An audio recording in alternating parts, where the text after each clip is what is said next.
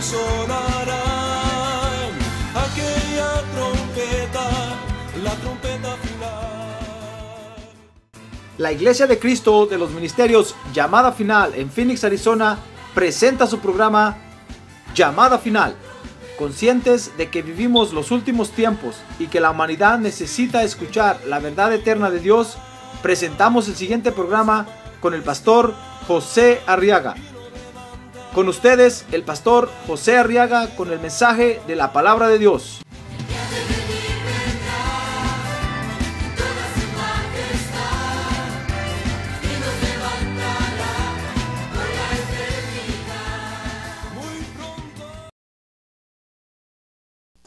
Quiero que me acompañe ahora, ahí en el capítulo 15, primera de Samuel, a leer los versos 12 y 13 de la palabra de Dios.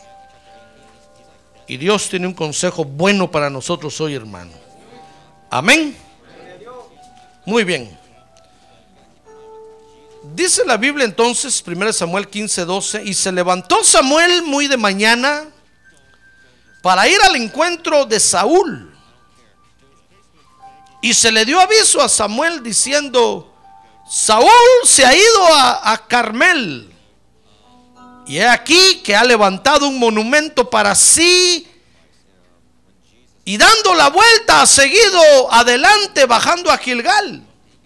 Y entonces Samuel vino a Saúl, y Saúl le dijo, fíjese que cuando lo vio venir, dice que Saúl, el rey, le dijo al pastor: bendito seas del Señor, he cumplido el mandamiento del Señor. Muy bien, fíjese que dice aquí la Biblia que llegó el momento cuando el rey Saúl tuvo que enfrentarse al cumplimiento de la palabra del Señor.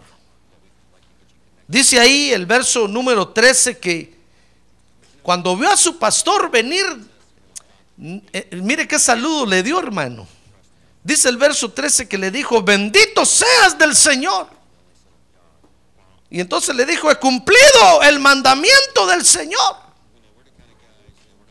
Mire cómo recibió este creyente a su pastor, hermano. Yo espero que así me reciba usted siempre a mí. Amén. No que se esconda cuando me mire, hermano. Le cuento que aquí entre nos que algunos se esconden cuando me ven en la calle. Pero mire, este salió a saludar a su pastor cuando lo vio venir y le dijo: pastor, qué bueno que vino. Dios lo bendiga, sabe, soy un buen creyente, estoy cumpliendo la palabra de Dios, estoy cumpliendo con Dios. Ahora, fíjese que esta expresión de Saúl, que era el creyente ahí, nos recuerda que nosotros los hijos de Dios, fíjese, vivimos, ¿sabe cómo vivimos? A ver, dígale que tiene un lado, ¿quiere saber cómo vive usted, hermano? Hoy le van a descubrir cómo vive usted, dígale, el pastor tiene un video. Ahorita lo vamos a poner. Fíjese que nosotros los hijos de Dios, todos somos iguales, hermano. Ahora dígale que tiene a un lado, usted es igual que yo, no se haga. No crea que es mejor, dígale. Todos somos iguales, hermano. Por eso todos valemos la sangre de Cristo. ¡Ah, gloria a Dios! ¡Gloria a Dios! Fíjese que nosotros vivimos pensando que nuestro criterio a veces es mayor que el mandamiento del Señor. Mire cómo vivimos, hermano.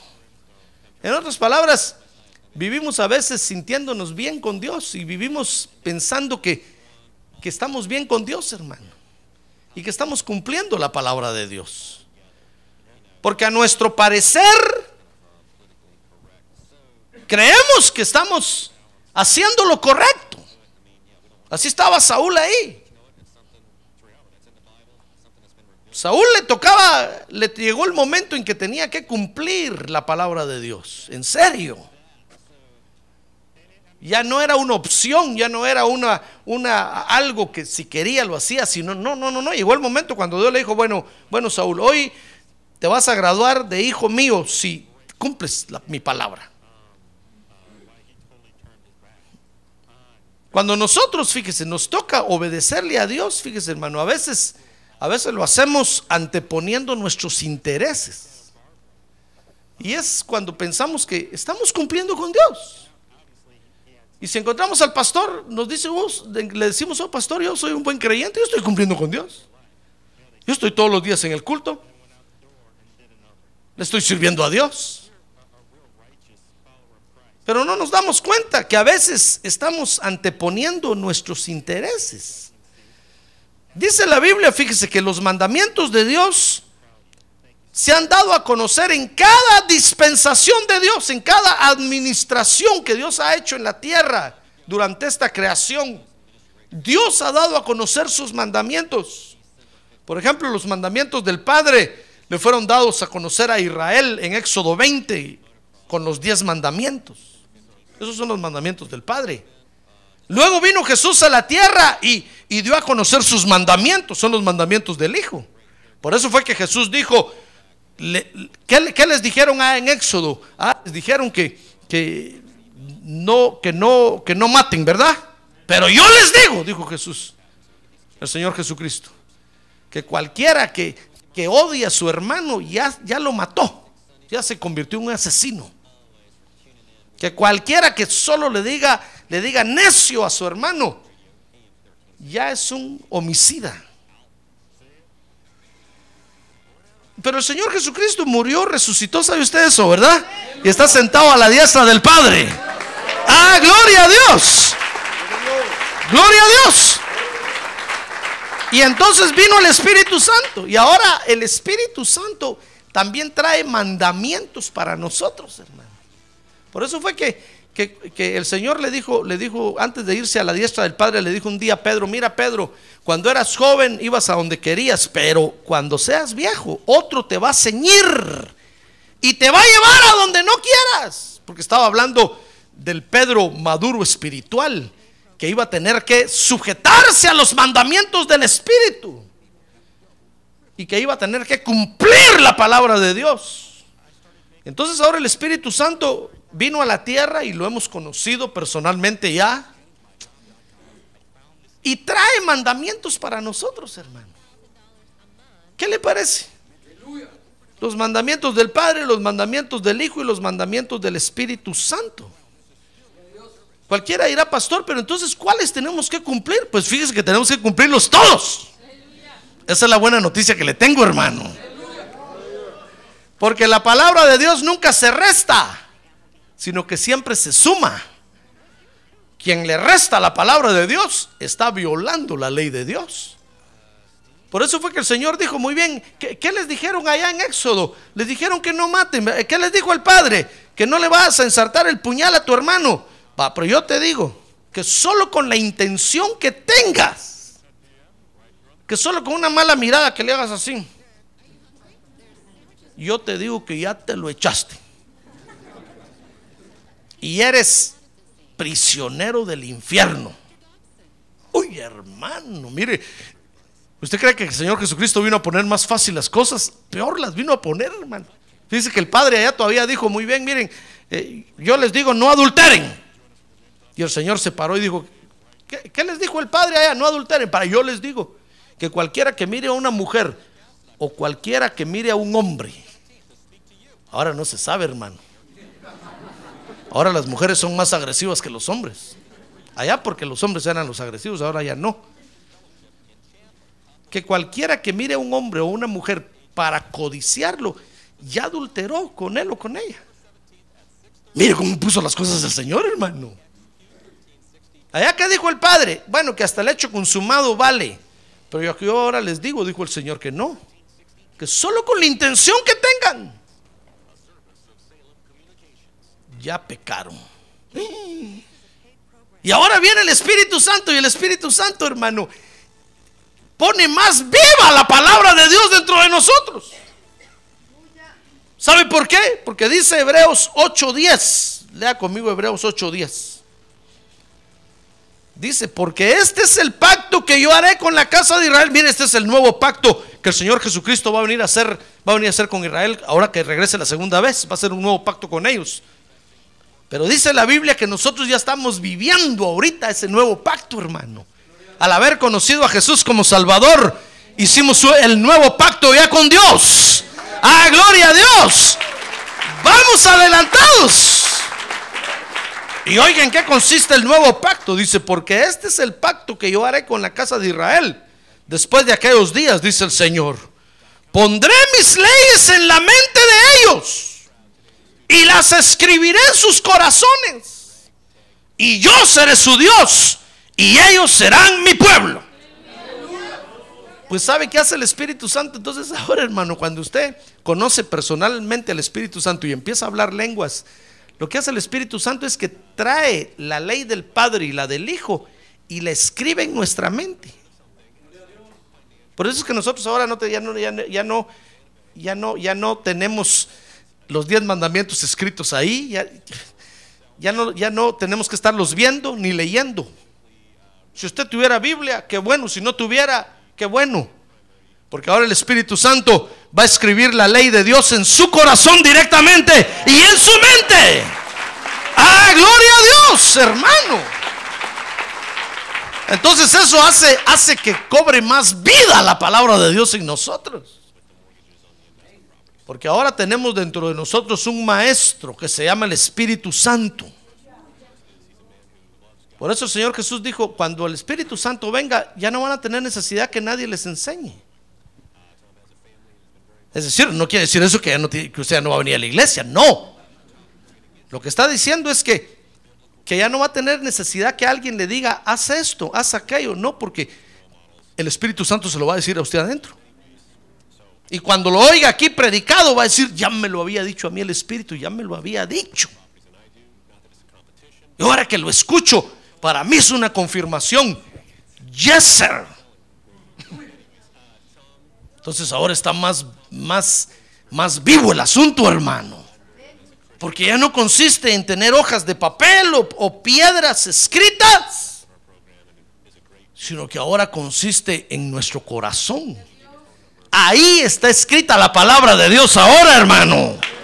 ¡Ah, gloria a Dios! Y en nuestra mente, ahí está escrita los mandamientos de Dios. Por eso el Señor dijo, miren, cuando se sientan solos, no tengan pena, no se van a preocupar de qué vayan a hablar, qué van a decir, porque mi Espíritu en ese momento les va a decir qué van a hablar, porque ahora está dentro de nosotros, hermano.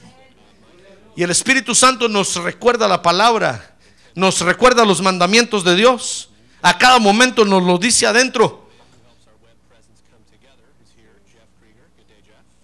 Entonces, ¿qué mandamientos tiene que cumplir usted? Pues todos juntos, los del Padre y los del Hijo y los que el Espíritu Santo le va a decir adentro de usted. Porque ahora hay muchas cosas que no están, escritas en la Biblia, hermano. Entonces usted va a decir, pastor, ¿y entonces cómo hago yo? Pues ahí no, en la Biblia no dice, no fumarás. En la Biblia no dice, no andarás en pandillas. Entonces, ¿qué hago? Pues el Espíritu Santo se lo va a decir adentro. El Espíritu Santo le va a traer la palabra de Dios y se la va a hablar a su corazón, la va a poner en su mente y usted va a saber qué tiene que hacer. Ah, ya ve que el asunto se puso peor, porque usted tal vez decía, no, pero es que la Biblia no dice no fumarás, entonces quiere decir que podemos fumar. Creo que estaba más fácil el asunto, pero resulta que Dios, hermano, que es más inteligente que todos nosotros juntos aquí, dijo, estos me van a querer dar la vuelta, entonces mejor les voy a meter mi ley de una vez en su corazón,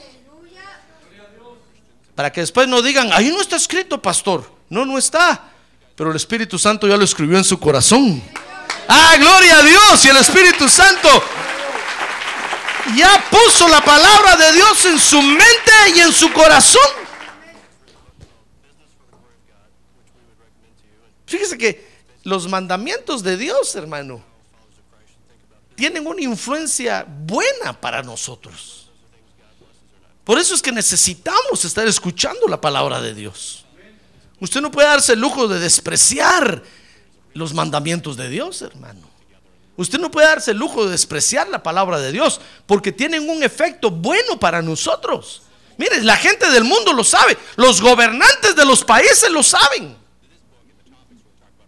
Por eso es que los gobernantes que saben eso, dan libertad para que se predique la palabra de Dios en todos lados, hermano. Porque saben que usted y yo necesitamos la palabra de Dios, la necesitamos. Dice la Biblia, por ejemplo, que los mandamientos de Dios alegran y alumbran. Deja de venir usted un tiempo a la iglesia y cuando lo vuelvo a ver yo lo miro con cara alargada así, hermano, hasta con ojo apachado y el otro levantado así. Yo digo, ¿este por qué viene mal encarado? Es que ha dejado de escuchar la palabra de Dios y la amargura y la tristeza le cayó otra vez encima.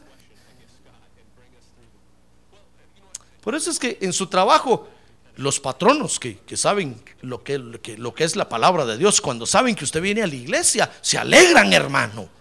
Y dicen, oh, qué bueno que esté yendo a la iglesia, porque así va a estar menos malhumorado en el trabajo, va a rendir más en el trabajo, porque la palabra de Dios alegra, hermano. Ah, gloria a Dios, la palabra de Dios alegra el corazón y nos trae luz a nuestra vida. Miren, los incrédulos dicen, ¿cómo es posible que la palabra de Dios alegra? ¿Para qué estás yendo a la iglesia? A saber cómo ocurre. Pero lo cierto es que la palabra de Dios tiene una gran influencia sobre nosotros. Tiene una gran influencia. Tiene influencia de alegría. Tiene influencia de luz. Dice el Salmo 71 que la palabra, los mandamientos de Dios nos salvan. Y dice el Salmo, el Proverbios 19, perdón, que los mandamientos de Dios nos guardan. Por eso es que de repente usted siente la necesidad de ir a la iglesia. Y dice, ¿por qué será que siento la necesidad de ir a la church?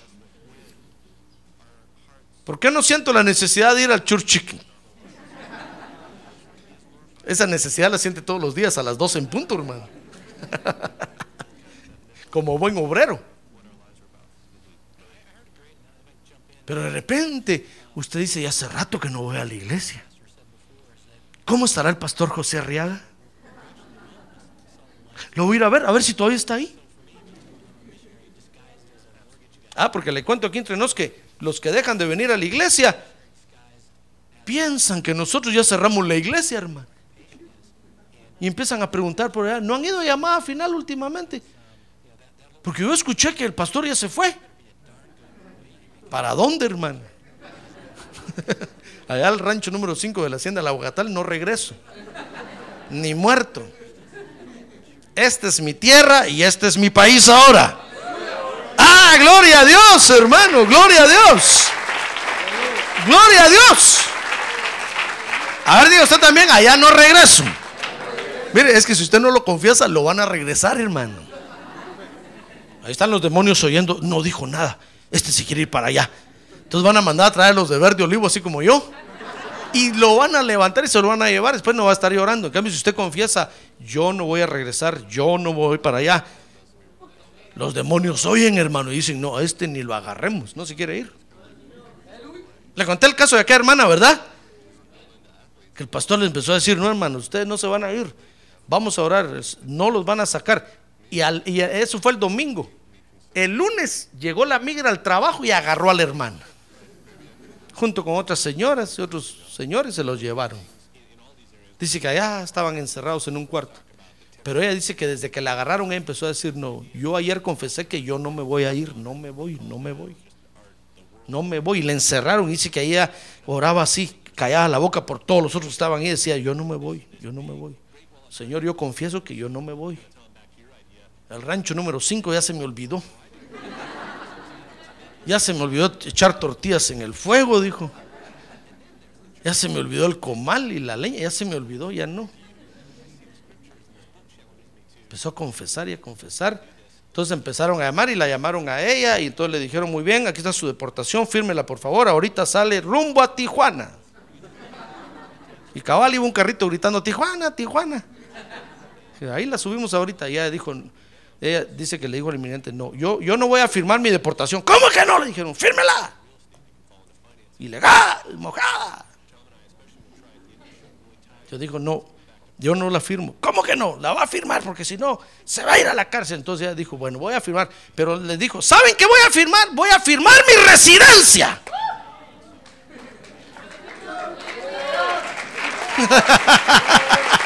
¡Ah, gloria a Dios, hermano! ¿No le digo que esto es para locos? Dice que los inmigrantes la miraron y dijeron, esta sí está pobre, le hizo mal estar aquí, dijeron.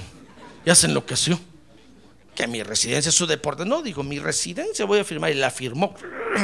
Es mi residencia. Y se fue.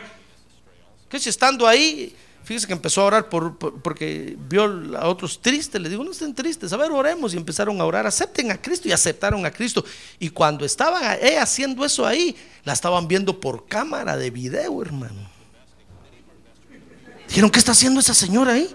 Está orando, dijeron. Mire, le está poniendo las manos en la cabeza y está diciendo, Jesus, Jesus, please. Todos los de mi oración dijeron, llámenla otra vez, llámenla. ¿Qué está haciendo ahí? Pues estoy orando por todos, están tristes. Todos estamos tristes. Yo estoy orando por ellos. Aceptaron a Cristo como su Salvador. Oh, dijeron. ¿Cómo dijo que es su nombre? Fulana de tal. Sacaron la papeleta. Muy bien. Rompieron. Váyase, usted quédese aquí. Ya no la vamos a sacar. Váyase a su casa. Y rompieron la papeleta, hermano. ¡Ah, gloria a Dios! Regresó a la iglesia a decirle, pastor, un testimonio.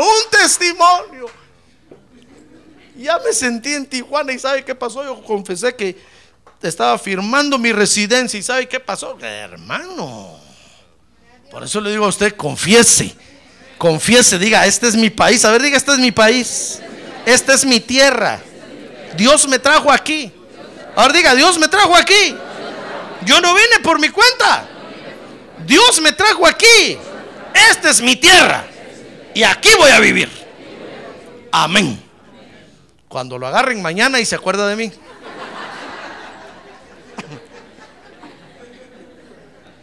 Es real esto que le estoy contando, hermano. Cuando el pastor me lo contó a mí, dije yo, hermano, qué cosas tremendas hace Dios.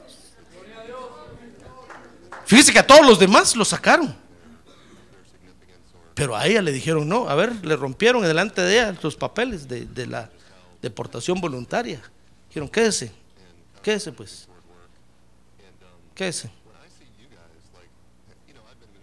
Porque ella estaba confesando que no se iba a ir, hermano.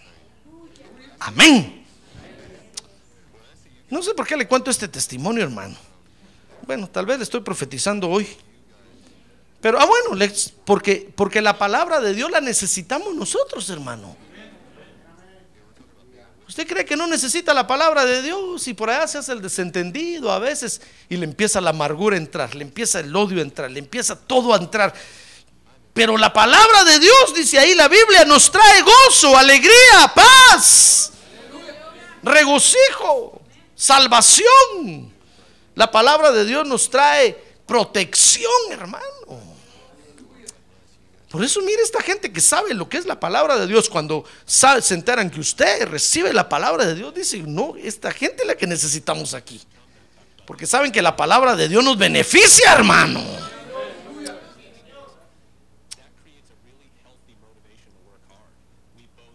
Pero nosotros, fíjese, vivimos a veces pensando que nuestra forma de pensar es mayor que el mandamiento que Dios nos da. A veces vivimos pensando que lo que el Espíritu Santo nos dijo ya lo cumplimos. Y hasta le decimos, thank you, Holy Ghost, Holy Spirit.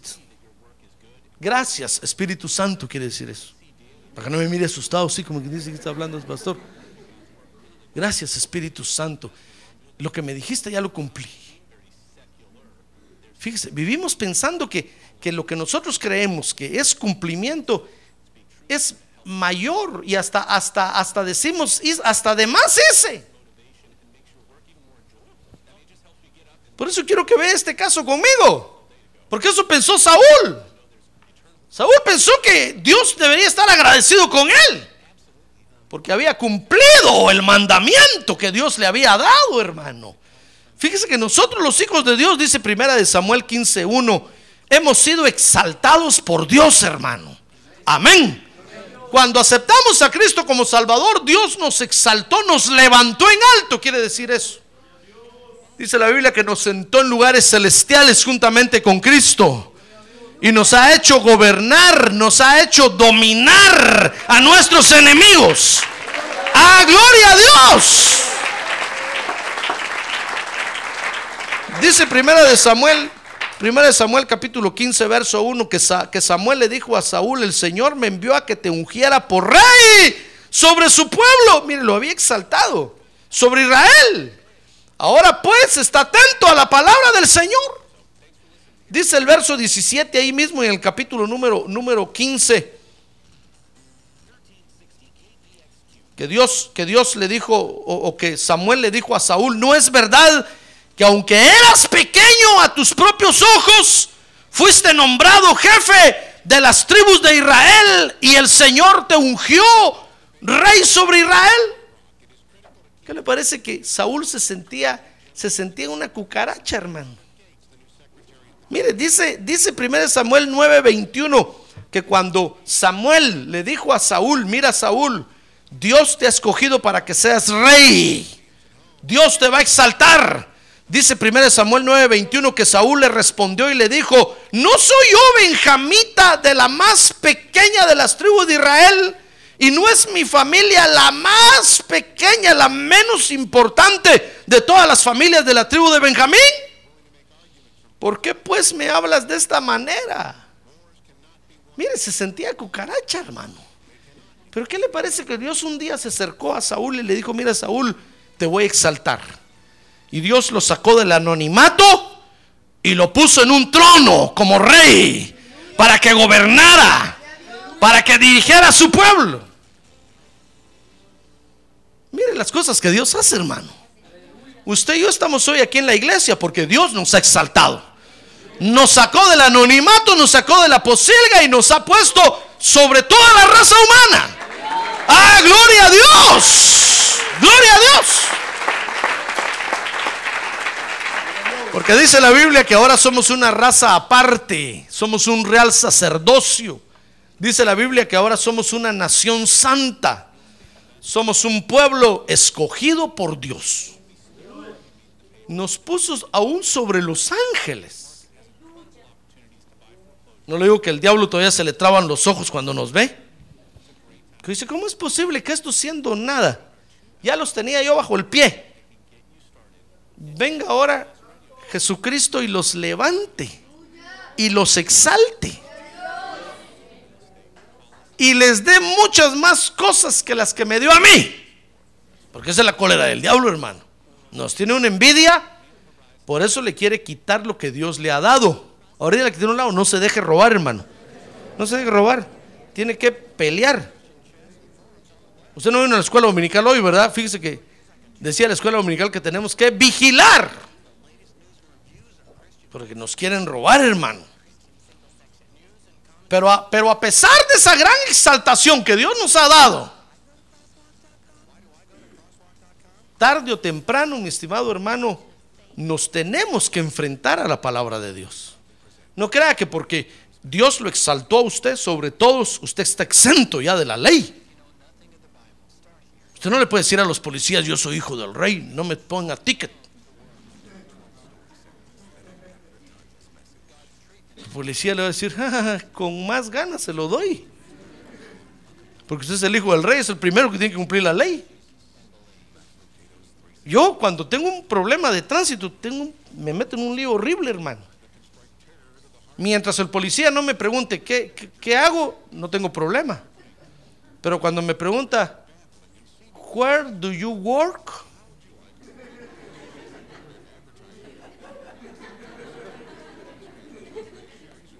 I am pastor. Oh, me dice el oficial, are you pastor? ¿Y no vio la luz roja del semáforo ahí? What light? Usted es pastor. y está violando la ley. I'm sorry, Mr. Officer. I'm sorry. Le voy a ir a ver la cara al juez, me dice, y me da el ticket, hermano.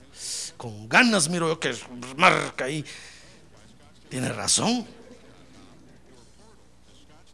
Tiene razón, porque nosotros los pastores aquí tenemos categoría de jueces, hermano. Si usted es pastor, usted hace juicios en su iglesia todos los días y viola la ley, el primero que se va a ir a la cárcel es usted, hermano. Por eso dice la Biblia que aún el Señor Jesucristo, siendo el Hijo unigénito del Padre, hermano, él no tenía por qué venir a la tierra, pero vino a la tierra, y dice la Biblia que vino a obedecer, aprendió a ser obediente hasta la muerte, cumpliendo toda la ley. ¡Ah, gloria a Dios! Es que llega el momento, mi estimado hermano, en que tarde o temprano nos tenemos que enfrentar a la palabra de Dios. Así le pasó al Señor. El Señor estaba contento sanando enfermos, predicando el evangelio, pero cuando Moisés y Elías le dijeron en el monte de la transfiguración: bueno, Jesús, ¿estás listo para irte al cielo? Sí, dijo, listo, vámonos ya. No, le dijeron, espérate. ¿Sabes qué dice el Padre? Que ahora tienes que ir al Calvario. ¿What? Dijo, sí, tienes que ir a morir a la cruz del Calvario. Dice que le empezaron a decir lo que tenía que hacer, hermano. Y el Señor se bajó del monte de la transfiguración pensando, ahora sí me voy a llevar el río. Dice que se fue a subir al Getsemaní, al monte de Getsemaní, a decirle: Padre, pasa de mí esta copa. Dice que el Padre no le decía nada, hermano. 3 veces clamó y el Padre no le contestó. Es que no quería morir en la cruz. Es que quién va a querer. Pero tarde o temprano nos tenemos que enfrentar a nuestra realidad, hermano, a la palabra de Dios. Tarde o temprano va a venir el Espíritu Santo con la ley de Dios y nos la va a poner enfrente y va a decir: bueno, ¿la vas a cumplir o qué? No, pero es que yo quiero jugar de culto. Nada que jugar. ¿Vas a cumplir o no? Porque es como aquel muchacho que quiere tener un montón de novias y al final embaraza una. Ah, entonces le cae la ley encima, hermano. Bueno, ¿se va a casar o qué? No, pero es que no la quiero, yo quiero a todas. ¿Qué quiero a todas? Ya embarazaste a esta, ahora la cumplís o te vas a la cárcel. Se enfrenta a la ley, hermano. Y llorando dice: ¡ah! Renuncia a todas las demás. Ah, cuando el pastor le pregunta que renuncia a todas las demás para amar a esta sola. Ah, después de llorar media hora dice: renuncio, porque llegó el momento en que se tuvo que enfrentar a la ley de verdad. Así nos pasa a nosotros como hijos de Dios, hermano. Llega el momento cuando nos tenemos que enfrentar a nuestra realidad. Fíjese que usted comienza viniendo a la iglesia y dice: pastor, ¿lo ayudo en algo? Sí, sacuda ahí, con mucho usted sacude, hermano, hasta brillante deja eso y se va. Y así viene el otro culto, pero de repente le digo yo: venga para acá, hermano, ahora usted va a ser encargado todos los días de sacudir eso. Usted: ah, no pastor, no, yo lo hago cuando yo quiera, todos los días. No, es que a mí me gusta venir a la iglesia y de vez en cuando, pues tal vez estirar el brazo y sacudir. Pero ya todos los días, sí, todos los días. Es un mandamiento. Es ahí cuando empezamos a ver la cosa color de hormiga, hermano.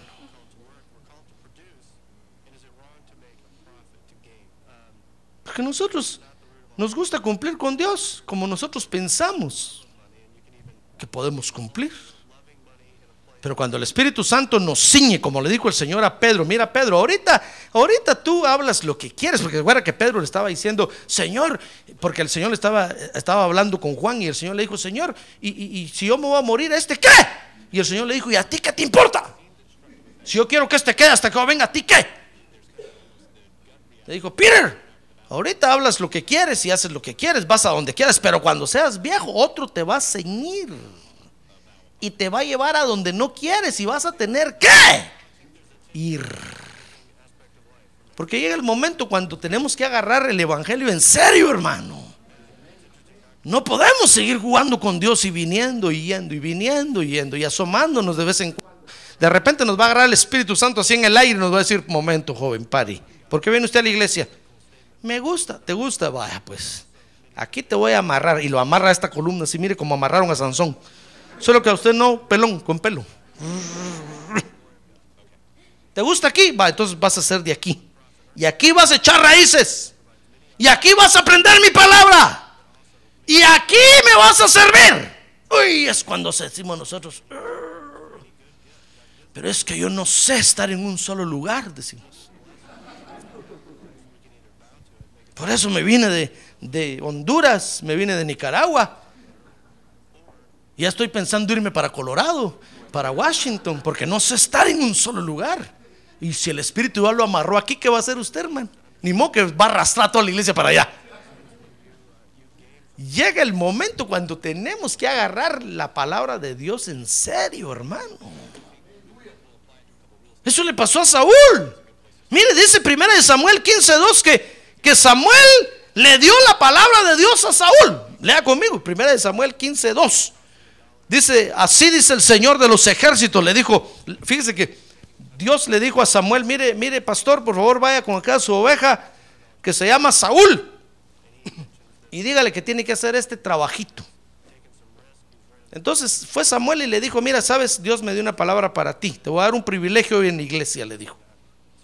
Oh, dijo Saúl, qué bonito, ¿dónde está mi plaquita? Mi plaquita, aquí está su placa, va, cuélguesela ahí. Entonces le dijo: ¿sabes qué dice Dios? Yo castigaré a Amalec por lo que le hizo a Israel cuando se puso en contra él en el camino mientras subía de Egipto. ¿Se acuerda que cuando Israel venía de Egipto, Amalec se puso y no los dejó pasar, ¿verdad? Entonces cuando ya estaban en Israel, en Canaán, Dios le dijo a Samuel: hoy me voy a vengar de Amalec. No los dejó pasar aquella vez, hoy me las va a pagar. Dile a Saúl que ese va a ser su privilegio en la iglesia. Verso 3: ve ahora, le dijo a Saúl, y ataca a Amalec y destruye por completo todo lo que tiene, y no te apiades de él, antes bien da muerte tanto a hombres como a mujeres, a niños como a niñas, como a niños de pecho, a bueyes como a ovejas, a camellos como a asnos. Mire, Dios hasta inventariado tenía ya todo lo que tenía Amalec, hermano. Entonces le dijo: mire, ese va a ser el privilegio de Saúl. Y Saúl recibió la palabra de Dios. Y dice el verso 4 que Saúl corrió a cumplir la palabra de Dios, hermano. Que si somos usted y yo, ¿verdad? ¿Sí o no? Sí, hermano. Solo sentimos la presencia de Dios y le decimos: Padre, dime, solo mueve la mano, solo di, yo lo voy a hacer. Y el Padre dice: hace algo, y nosotros corremos, hermano. Decimos: Señor, es que te quiero agradar, quiero hacer algo para ti. Mire, Saúl dice ahí los versos 4 y 5, corrió a cumplir la palabra. Y cumplió, fue, acabó con todos los amalecitas, a los niños, a todos los acabó. Pero en el cumplimiento del mandamiento, fíjese, fue cuando Saúl tuvo un problema terrible, porque fue cuando pensó que podía hacer lo que quería, hermano. Dios le dijo: mire pastor, dele este privilegio a este miembro que se llama Saúl. Y dígale que lo que tiene que hacer es dar la bienvenida ahí todos los días a las 7 en punto. Y entonces Saúl se fue a hacer su privilegio, hermano. Pero cuando se fue a hacer su privilegio, ¿qué le parece que Saúl pensó? Que podía faltar un día, que podía faltar 2 días, que podía llegar a las 7:10, 7:30. Como miró que el pastor llegaba hasta las 8. Dijo: el pastor llega a las 8, entonces yo voy a llegar a las 7:45 para que no me mire entrar tarde. Pensó que podía, y él pensó que estaba cumpliendo con Dios. Mire las cosas horribles que nos pasan, hermano. A ver, dígale que tiene a un lado: así le pasa a usted. Esto horrible, a ver, dígale: esto horrible le pasa a usted, hermano.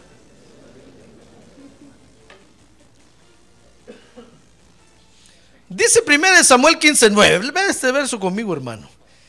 Dice ahí que Saúl consideró prudente perdonarle la vida al rey de los amalecitas. Dice ahí, pero Saúl y el pueblo perdonaron a Agag. Así se llamaba, Agag, como que está haciendo gárgaras. Agag. Dice que perdonaron al rey de los amalecitas y a lo mejor de las ovejas, de los bueyes, de los animales engordados, de los corderos y de todo lo bueno. Y no lo quisieron destruir por completo.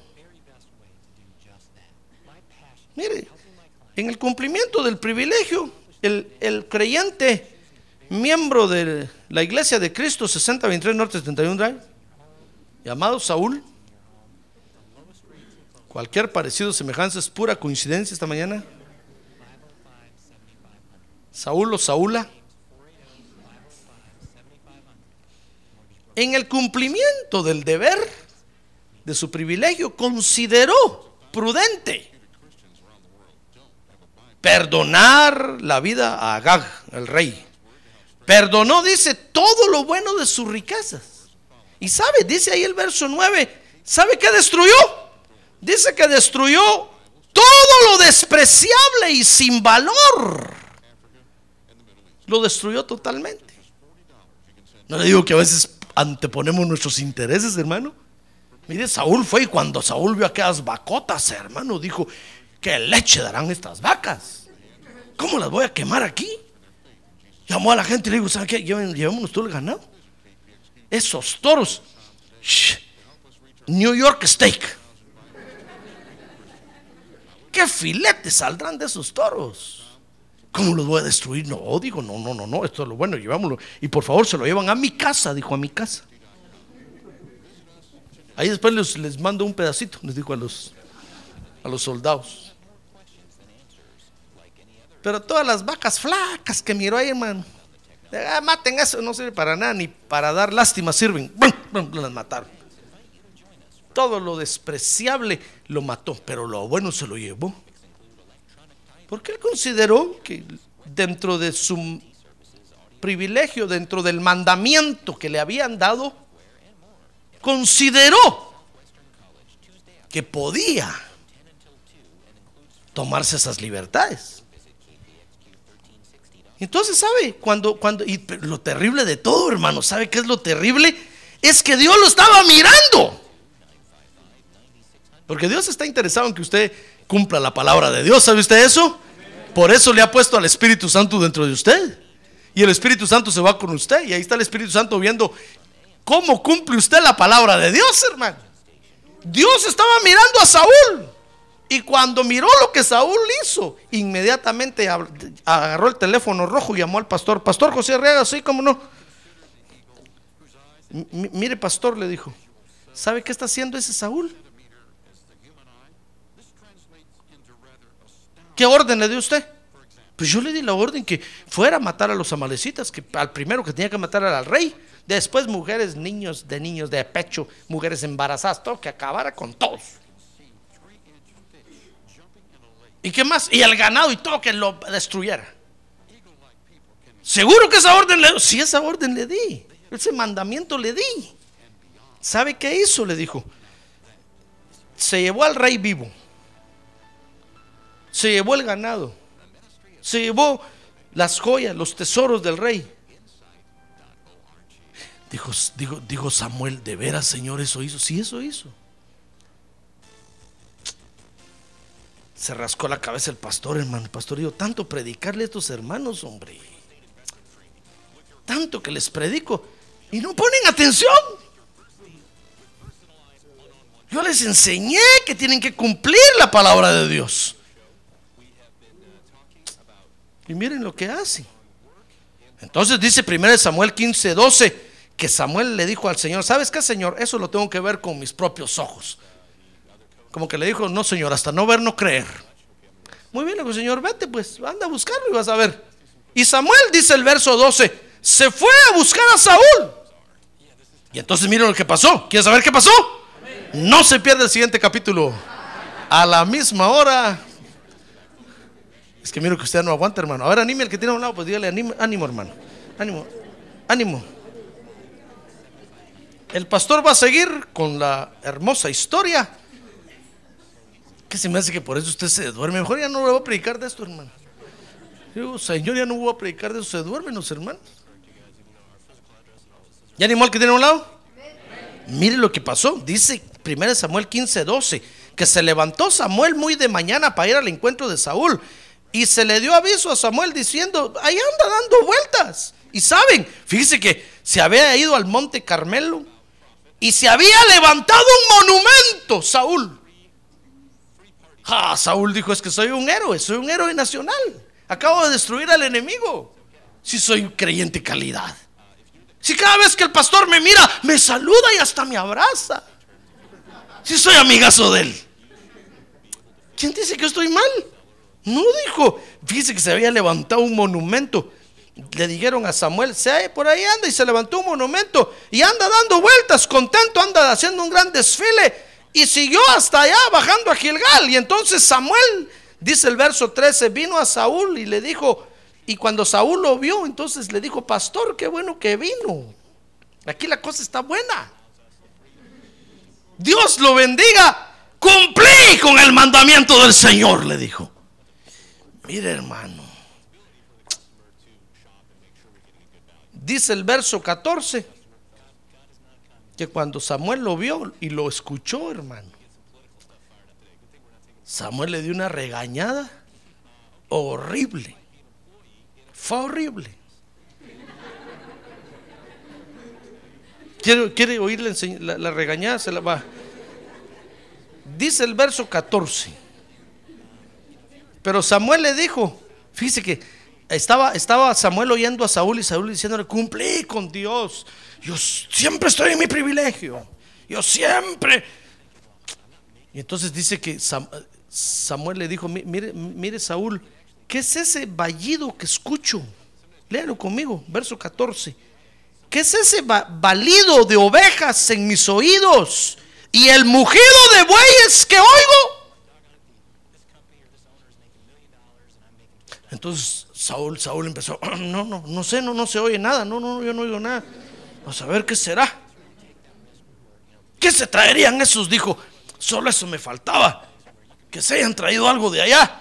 Y entonces le dijo Samuel, ¿por qué pues no obedeciste a la voz del Señor, sino que te lanzaste sobre el botín e hiciste lo malo ante los ojos del Señor? Mire, el pastor Samuel le dijo, si yo mismo te di la orden, Dios me la dio, yo te la di. Me dijo, busca a este Saúl y a él se la das, por favor, yo quiero que él haga ese privilegio. Yo mismo te di la orden. Mire, Samuel le pegó una exhortada, hermano, a Saúl. Ah, pero ¿sabe qué pasó? Es que eso nos pasa, hermano, mire cómo somos nosotros de duros.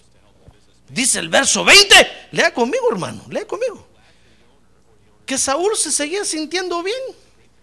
Dice que entonces Saúl le dijo a Samuel, yo obedecí la voz del Señor y fui en la misión a la cual el Señor me envió. Yo cumplí, pero me traje al rey. Ah, pero eso sí, destruí a todos los demás, los destruí. Pero ¿sabes por qué me traje al rey y a su ganado? Porque el pueblo me torció el brazo. El pueblo tomó el botín, las ovejas y los bueyes y me dijeron, mire rey, para un su New York steak en su casa. Lo mejor de las cosas delicadas, dedicadas al anatema. Pero sabe, pero oiga lo que le digo, pero ¿sabe, pastor, por qué lo traje? Porque se lo voy a ofrendar a Dios. Dijo Samuel, este está viendo llover y no se cubre. Le estoy diciendo que ya Dios sabe que hizo trinquete y me sale con que ahora que se lo va a dar a Dios. Mire cómo somos nosotros, hermano.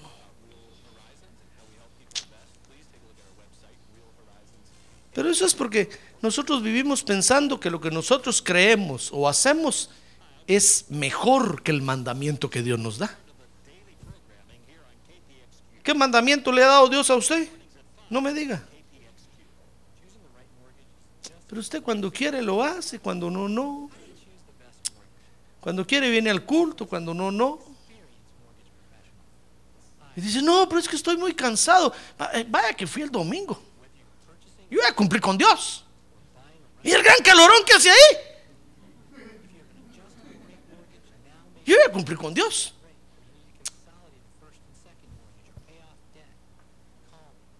Y ahí está el Señor mirándolo, hermano.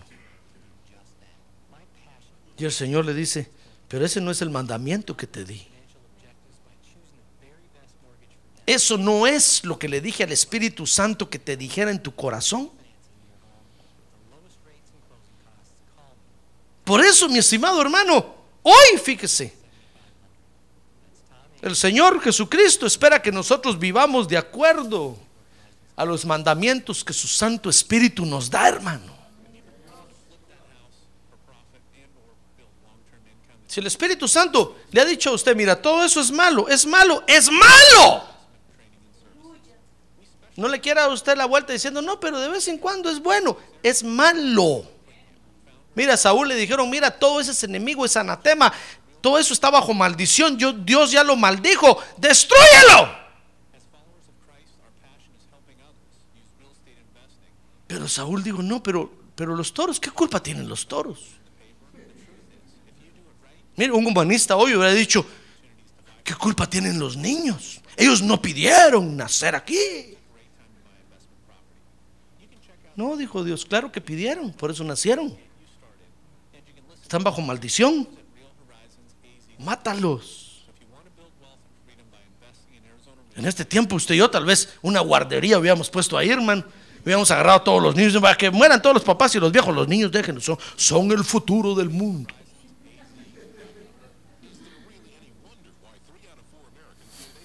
Una ofrenda especial hubiéramos pedido para ellos. Pero Dios había dicho, son malos.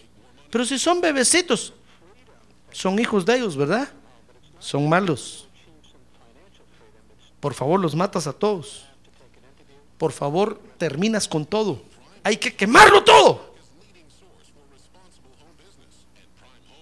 Cuando el Espíritu Santo, mi estimado hermano, le dé a usted un mandamiento y le diga, es malo, usted tiene que entender que es malo. Lo que le diga que, lo que él le diga que es malo, es malo. No le saque su humanidad por delante, porque no sirve. Cuando Dios dice que algo es bueno, es bueno. Y aunque usted diga, pastor, Señor, pero es que estar yendo mucho a la iglesia me está cayendo mal. Y el Señor dice, no, si eso es lo que necesitas, ir a la iglesia, es bien para ti. Mi palabra te va a dar paz, mi palabra te va a dar gozo, mi mandamiento te va a dar vida, mi mandamiento te va a hacer descansar.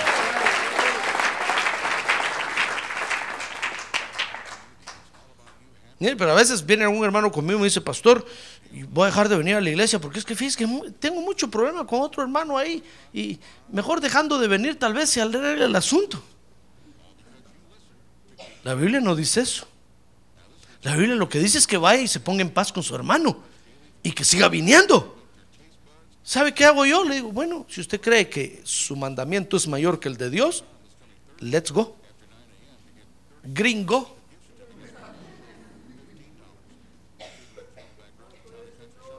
Vete pues, hazlo. Si tú crees que eso tienes que hacer, ve, corre, hazlo. Pero ¿cuál es el mandamiento de Dios? No es ese. Ah, pero nosotros como tenemos otros intereses. Y una vez me dijo un hermano a mí, pastor, yo me voy de la iglesia. Así le dije yo, ¿por qué?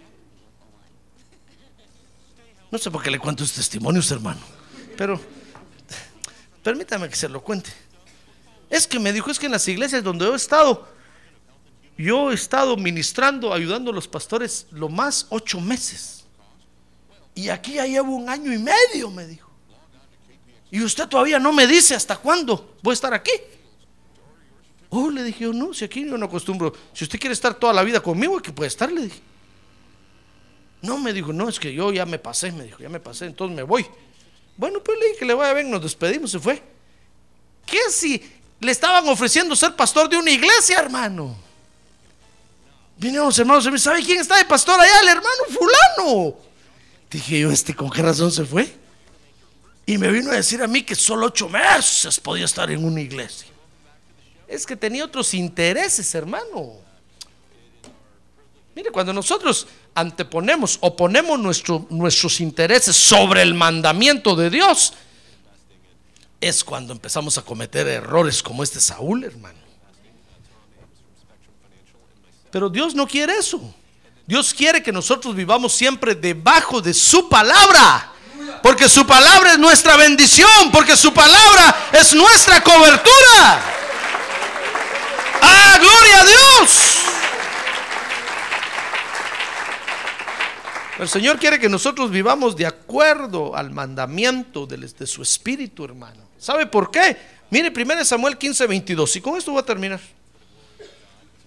Dice 1 Samuel 15, 22 que Samuel le dijo a Saúl: ¿se complace el Señor tanto en holocaustos y sacrificios como en la obediencia a la voz del Señor? Y aquí el obedecer es mejor que un sacrificio, y el prestar atención, ya ve, por eso no se duerma. Y el prestar atención que la grosura de los carneros. Entonces el Señor quiere que vivamos de acuerdo al mandamiento de su espíritu, porque la obediencia es mejor que cualquier sacrificio que nosotros podamos presentar, hermano. Y dice finalmente el verso 23, porque la desobediencia es la raíz de la rebelión, y la desobediencia, dice el verso 23, es el motivo para que Dios nos deseche, hermano. Mire cómo se lo dijo Samuel a Saúl: porque la rebelión es como pecado de adivinación, y la desobediencia como iniquidad e idolatría. Por cuanto has desechado la palabra del Señor, le dijo. ¿Y acaso no fue Samuel el que le habló? Sí, fue Samuel, fue su pastor, pero era un mandamiento de Dios, hermano. ¿Qué le parece? Saúl hubiera dicho: no, si fue usted, Samuel, el que me habló a mí, no fue Dios. El día que Dios me hable personalmente, entonces sí, pero usted... Pero era el representante de Dios, hermano. Entonces le dijo: por cuanto has desechado la palabra del Señor, Él también te ha desechado para que ya no seas rey. ¿Perdió Saúl o no perdió? Le pregunto, ¿perdió o no perdió? Hermano, Saúl terminó hasta endemoniado, y por último se suicidó. Mire qué triste historia. Yo no quisiera que ninguno de los que estamos aquí terminara así, hermano. Pero tenemos que darnos cuenta que no estamos sobre la palabra de Dios. Si el Hijo unigénito Jesucristo vino a la tierra y tuvo que cumplir la ley, ¿usted cree que usted y yo vamos a escapar? No, mi estimado hermano. Por eso el mandamiento que el Espíritu le ha dado, cúmplalo, así como el Espíritu le ha dicho. ¿Qué le ha dicho el Espíritu? ¿Que esta es su iglesia? Entonces, ¿por qué no lo veo aquí? No deseche el mandamiento de Dios, porque la desobediencia es el principio de la rebelión, y Dios lo va a desechar de repente, hermano. ¿Qué le ha dicho Dios? Que sirva, entonces ¿por qué no viene su privilegio? ¿Qué le ha dicho Dios? Que cante, entonces ¿por qué no canta y levanta las manos? Entonces, no, pastor, ¿sabe qué me dijo Dios? Que me vaya de esta iglesia. Pues fíjese que Dios no le ha dicho eso, porque me lo hubiera dicho a mí primero. ¿Acaso no le dijo a Samuel ahí: mira, Samuel, ¿sabes qué hizo Saúl? Hizo esto y esto y esto. El día que usted venga conmigo a decirme: mire, pastor, me voy de la iglesia porque Dios me habló y me dijo que me vaya, entonces, si es cierto, lo voy a decir: it's true, Dios ya me lo dijo a mí. Go, vete en paz, que Dios te bendiga. Pero usted viene a decir: pastor, me voy, Dios me habló personalmente.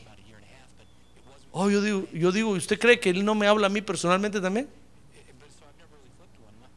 Dios me habló esta mañana en persona, personalmente en persona, y me dijo que me vaya de aquí. Yo ¿sabe qué pienso dentro de mí? Digo, son puras mentiras, porque no me lo ha dicho a mí. ¿Acaso no Dios respeta a sus autoridades? Hermano, y sabe, entonces yo le digo, ok, ¿qué quiere hacer? Pues me voy a ir. Bueno, si usted cree que su criterio está por encima del mandamiento de Dios, ¡go! Pero desde aquí lo voy a ver aterrizar allá en la cara, en la arena, hermano. Y con un cactus prendido aquí, si mire. Y va a caer pegado al cactus como tuna, así. Y yo desde aquí voy a decir, no me he de comer esa tuna. Por desobediente. Porque pensó que su criterio estaba por encima de la palabra de Dios. No vivamos así, mire hermano, tarde o temprano nos vamos a enfrentar a la palabra de Dios. Tarde o temprano. Tarde o temprano Dios le va a decir, bueno, párate ya, pues va. ¿Vas a tomar en serio esto o qué?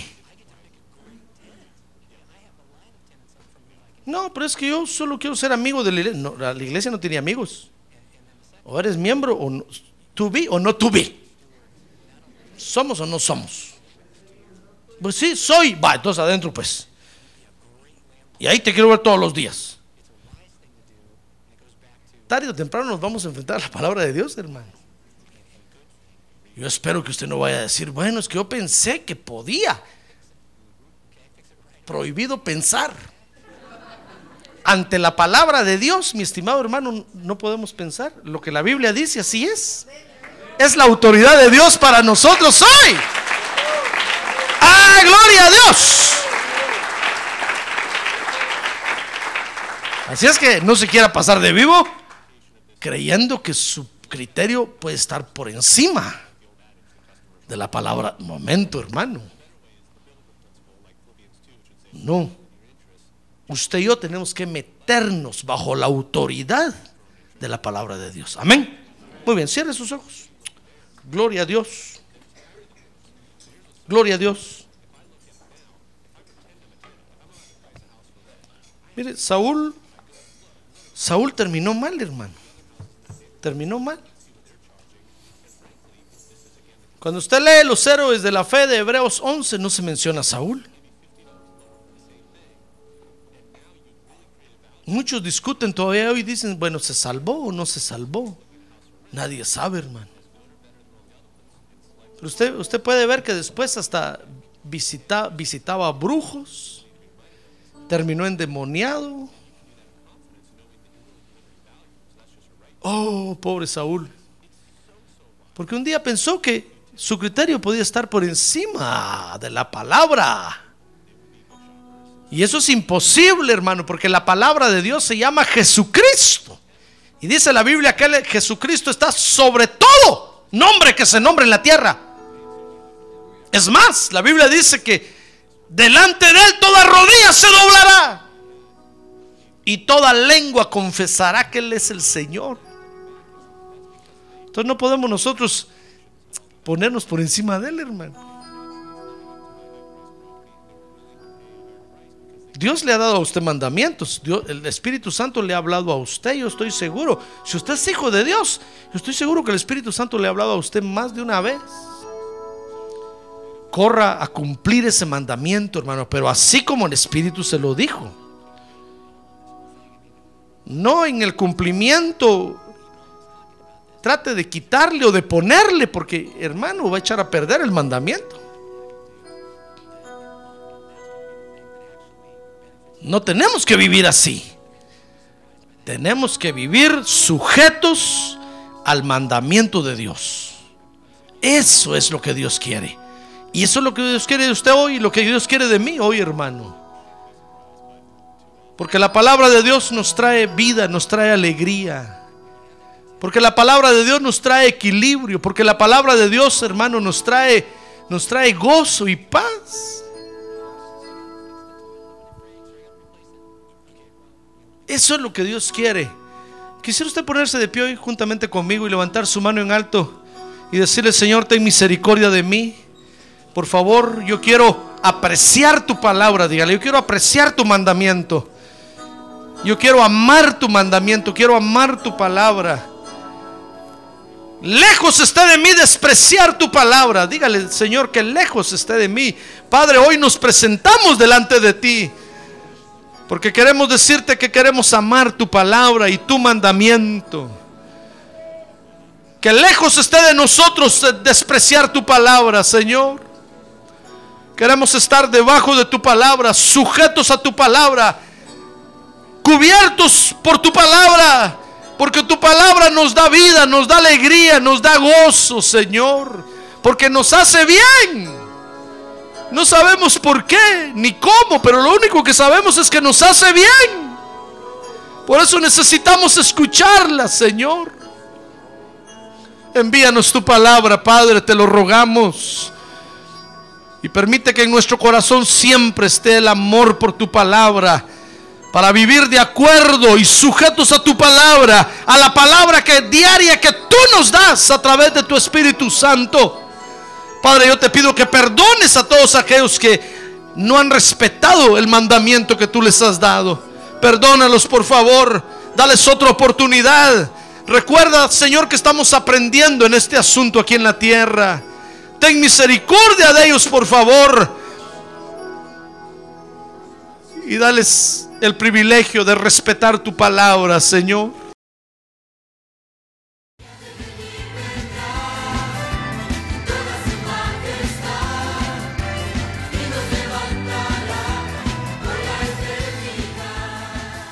La Iglesia de Cristo de los Ministerios Llamada Final en Phoenix, Arizona, cumpliendo con la comisión de Joel 2.1, presentó su programa Llamada Final.